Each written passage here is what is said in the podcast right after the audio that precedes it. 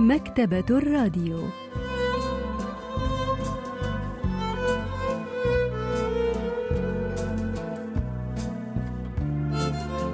أهلا وسهلا بكم في حلقة جديدة من البرنامج الأسبوعي مكتبة الراديو الذي نستعرض من خلاله كتابا جديدا كل أسبوع.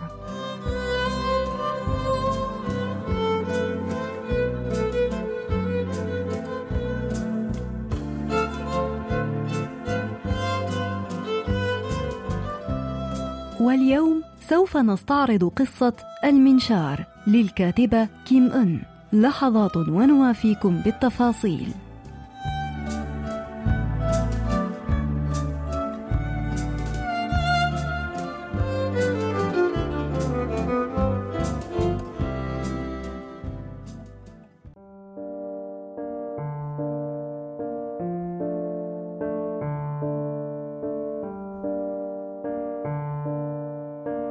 شخص بأظفار نظيفة. كانت هذه هي الذكرى الأوضح في ذاكرتي فيما يتعلق بجدتي وكانت أيضا الحقيقة الأكثر إثارة فيما يتعلق بها. فأنا لم أر اظفارا ناصعة البياض كأظفارها في كل من عرفت. كانت تهذبها بإتقان شديد فتبدو مستديرة كطرف أحد الأطباق وكان الشكل الهلالي في قاع الإظفر الصغير واضحا جدا. وكما يكبر القمر كانت أنصاف الأقمار في أظفارها تكبر وكأنما تسعى لبدر التمام. وكانت تصنع الأطباق الجانبية لتبيعها في السوق بيديها هاتين طيلة حياتها. لم يكن من السهل تصديق أن يدين كتلك كانتا لامرأة ربت خمسة أطفال وحدها بعد وفاة زوجها المبكرة. كانت دائما تقول يجب أن يعتني كل شخص بيديه أكثر من أي شيء وإلا لتحكم به الآخرون. لطالما تذكرت كلماتها تلك وأنا أكبر لأصير أحد الكبار العاديين. وكلما تذكرت كلماتها نظرت إلى أظفار المهملة التي دمرت أطرافها بسبب قرضي إياها كلما شعرت بتوتر. ألهذا اذا يتحكم بي الآخرون؟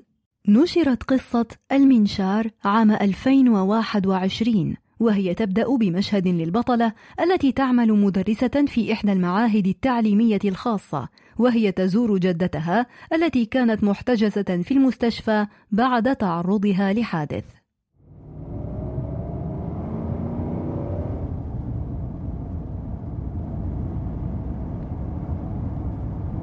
بينما كنت أقود سيارتي متجهة إلى المستشفى لأزورها بعدما سمعت بأمر الحادث ظلت عيناي تتحولان إلى كفي على المقود. لا تزال يدي تبدوان مهملتين ككفي طفل في السابعة من العمر. كانت الراوية قد تركت عملها في المعهد التعليمي الخاص الذي كانت تعمل به. لم تستطع أن تواصل العمل بعدما هاجمها أحد الطلبة محاولا خنقها أثناء الدرس. حاول مدير المعهد أن يثنيها عن مقاضاة الطالب المذكور مذكرا إياها بمركز والديه المرموق في المجتمع. ومذكرا إياها بأنه طالب لا يزال مستقبل طويل في انتظاره لا يجب أن يعكره حادث واحد كهذا. لكن الأمر لم يتوقف هنا. فقد تمادى المدير إذ اتهمها بأنها هي من أثار استفزاز الطالب مما دفعه لمهاجمتها.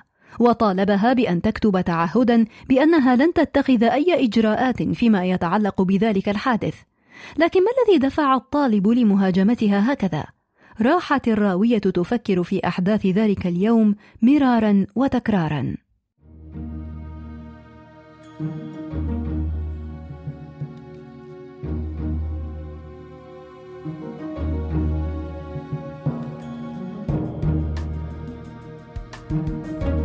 يحدث أي شيء غير عادي في ذلك اليوم.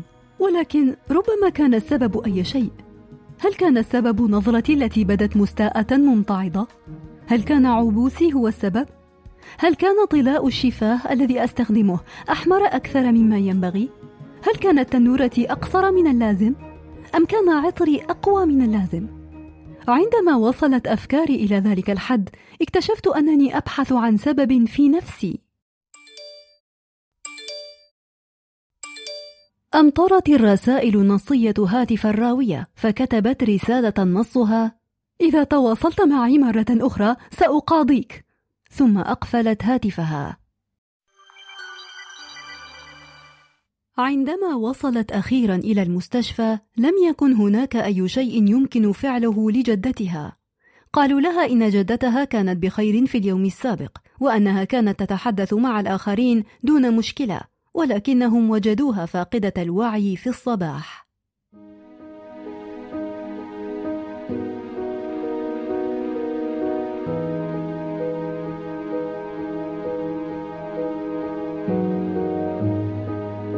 كانت غرفة الطوارئ مضيئة كالنهار وكان أول ما رأيته تحت الضوء الساطع هو صدر جدتي الذي كشفوه كي يوصلوه بكل أنواع الماكينات والخراطيم. أعلن الطبيب وقت وفاتها وهي مكشوفة الصدر بتلك الصورة. شعرت برغبة في كتم فمه بيدي. لم يكن إقفال أزرار قميصها وفرد غطاء فراشها أولا ليستغرق بضع ثوان. لو كنت جدتي لما أردت أن ألقى الموت بهذه الصورة. كان يجب الحصول على الموافقة الشرطة لتسجيل الوفاة كوفاة طبيعية نتيجة للحادث. فراحت الراوية تناقش تفاصيل خطة الجنازة مع أفراد العائلة بينما كانت تنتظر وصول الشرطة. قالت إحدى الخالات لقد رأيت صنغ منذ عدة أيام. كان التوتر يسود الجميع حين تتحدث تلك الخالة. تذكرت العم صنغ كان قصير القامة لا يتعدى طوله مستوى كتفي وكان إصبعاه السبابة والوسطى مفقودين لسبب ما. كان ثملا على الدوام ولكنه كان كلما رأى جدتي صدفة في الطريق ناداها بزوجة أخي وضايقها. كانت جدتي تقول إن العم صنه هو قريب بعيد جدا وحذرتني منه كثيرا قائلة إنه أسوأ من أي رجل غريب. كان صنه رجلا عنيفا خطرا. قبل عدة سنوات كان والد الراوية قد تسبب في حادث مروري أثناء ذهابه لزيارة الجدة. كانت الضحية في حال مزرية وكانت عارية تماما. كانت صديقة سونغ وكان قد أوسعها ضربا وأبقاها عارية حتى تعجز عن الهروب منه. كما كان متورطا في جريمة مشابهة قبل عدة سنوات. لم يكن إنسانا بل حيوانا. كيف استطاع أن يفعل ذلك بامرأة عجوز؟ لا تكاد تستطيع أن تتحرك. كانت المرأة العجوز التي ذكرتها أمي امرأة عانت طويلا من خرف الشيخوخة وكانت حالتها الصحية ضعيفة للغاية فكانت لا تكاد تقدر على الحركة لفترات طويلة.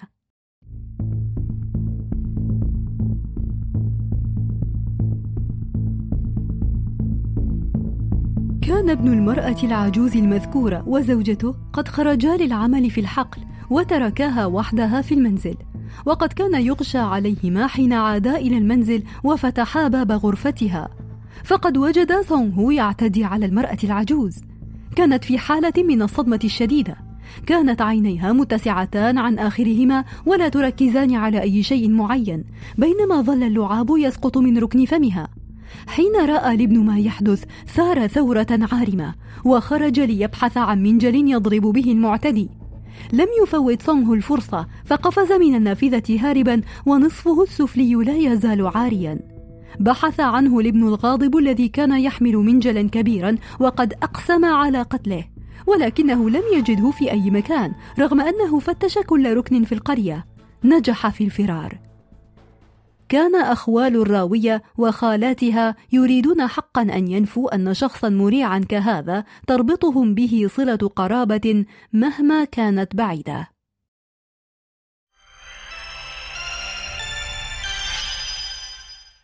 تركت الراوية المستشفى وفتحت هاتفها ووجدت أن مديرها في المعهد التعليمي الخاص قد أرسل إليها عشرات الصور كانت هذه الصور تظهرها وهي تحملق خارج النافذة في غير تركيز أثناء الحصة أو وهي تتكئ على السبورة لا تفعل شيئا أو تسترق النظر لشاشة هاتفها من تحت الطاولة. كانت كلها صورا تظهرها كشخص مهمل كسول غير مسؤول.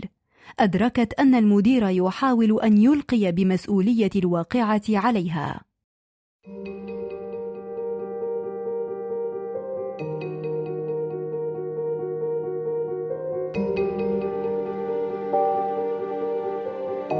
لاحظت شيئا غريبا حين كنت على وشك مسح تلك الصور التي أرسلها إلي المدير.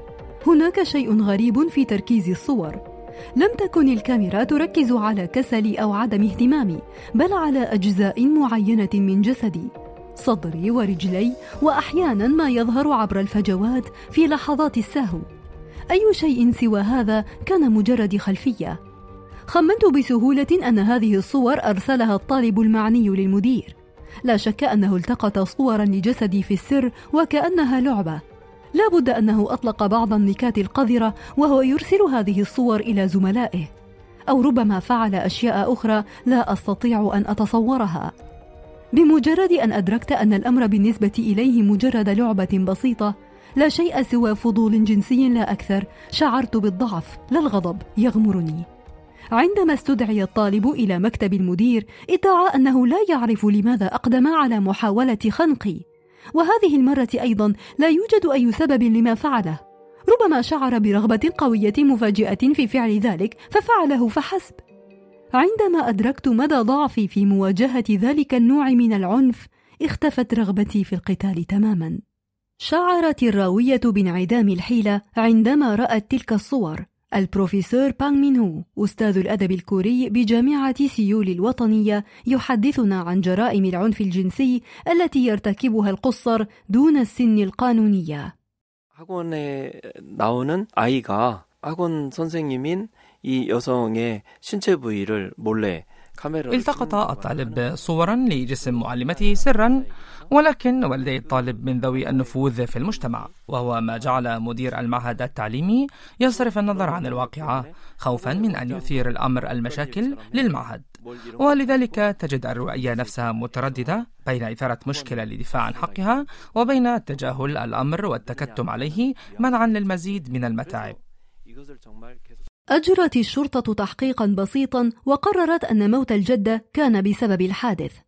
قال الضابط إن الكثير من كبار السن يعانون من حوادث السقوط وكأنهم يحاولون منع الآخرين من التشكك في أي احتمالات أخرى لوفاتهم.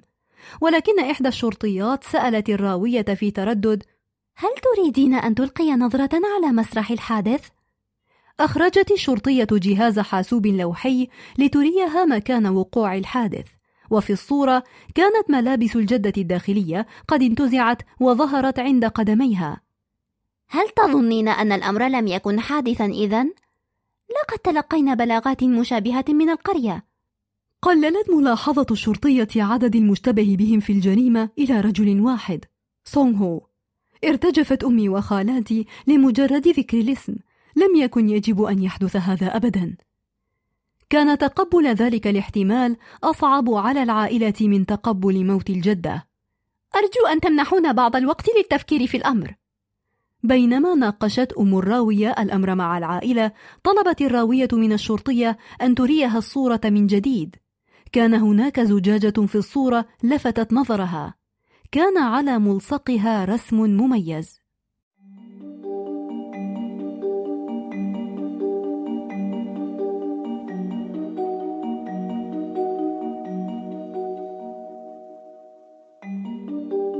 لم استطع أن أتذكر الأمر بوضوح بما أن سنين طويلة قد مرت منذ أن رأيت زجاجات بهذا الرسم على الملصق في مخزن منزل العم سونغ هو. كانت المرأة التي اصطدمت بسيارة أبي طلبت مني أن أحضر لها مقتنياتها من هناك وقد ذهبت إلى منزله بصحبة رجال الشرطة. أظن أنني رأيت ذلك الرسم على ملصقات الزجاجات التي تراصت كالمكعبات في منزله. كنت مقتنعة بذلك. رأت الراوية أن الحقيقة لا يجب أبدا أن تتجاهل. عندما طلبت منهم تشريح الجثة، كان خالي هو أكثر من غضب. تشريح؟ ما هذا الكلام الفارغ؟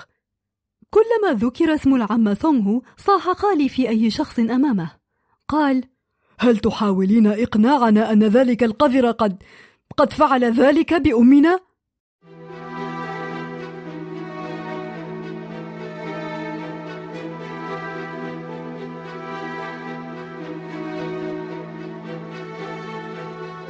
لم يقتنع خالي بكلام الشرطية التي قالت إن إجراء التشريح أمر ضروري لتجنب وقوع المزيد من تلك الجرائم.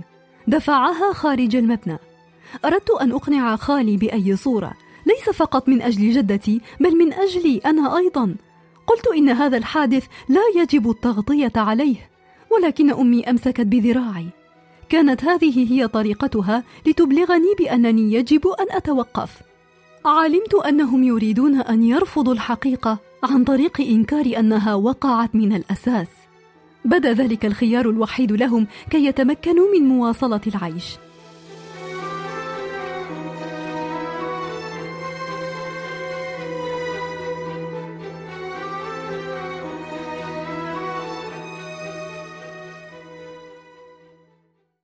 이렇게 삶을 정갈하게 살아온 할머니가 뜻하지 않게 사고로 세상을 떠나셨어요. عاشت الجدة حياة شريفة وكانت شديدة الاهتمام بنظافتها الشخصية ولكنها توفيت في الحادث كان يفترض أن يكون ذلك الحادث هو سقوطها في الحمام مما أدى إلى ارتجاج في المخ أو أزمة قلبية ولكن ملابسها الداخلية كانت قد انتزعت من مكانها ولذلك استنتجوا أن الأمر لم يكن مجرد حادث بل جريمة مدبرة واستنتجت الحفيدة أن المجرم المحتمل هو العم سونغ هو على الأرجح. وهي مترددة بين أن تصر على موقفها لتظهر الحقيقة وبين أن تتكتم على الأمر وتجري الجنازة وكان شيئا لم يكن تجنبا للمزيد من المتاعب. أي أن نفس الموقف الذي وجدت فيه نفسها في حادث التحرش في المعهد التعليمي الخاص الذي كانت تعمل به. وهكذا وجدت البطلة نفسها واقعة في نفس الموقف مرتين وعليها أن تتخذ قرارها في الأمرين. استمعنا إلى البروفيسور بانغ مين هو أستاذ الأدب الكوري بجامعة سيول الوطنية وهو يحدثنا عن أهمية الحادث الذي تعرضت له الجدة في سير أحداث القصة.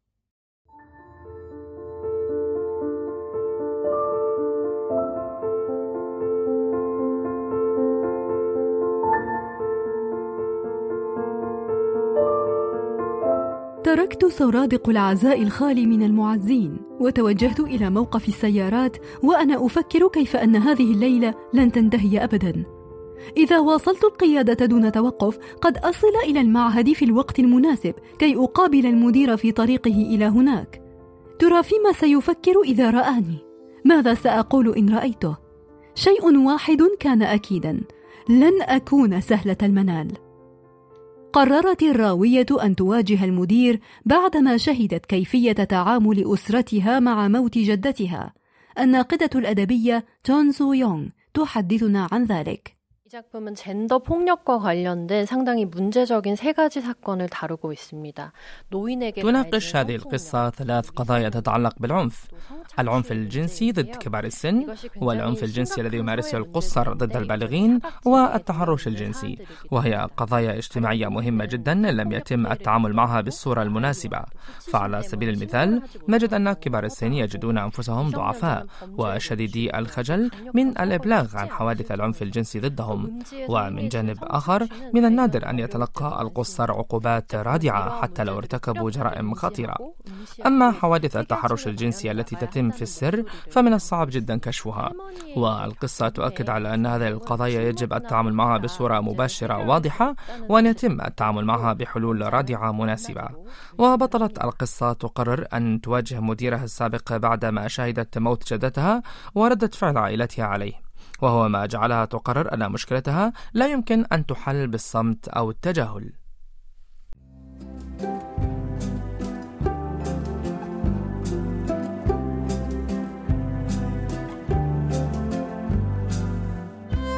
استعرضنا معا قصة المنشار للكاتبة كيم أن. وإلى اللقاء في الأسبوع القادم مع كتاب جديد ومبدع جديد.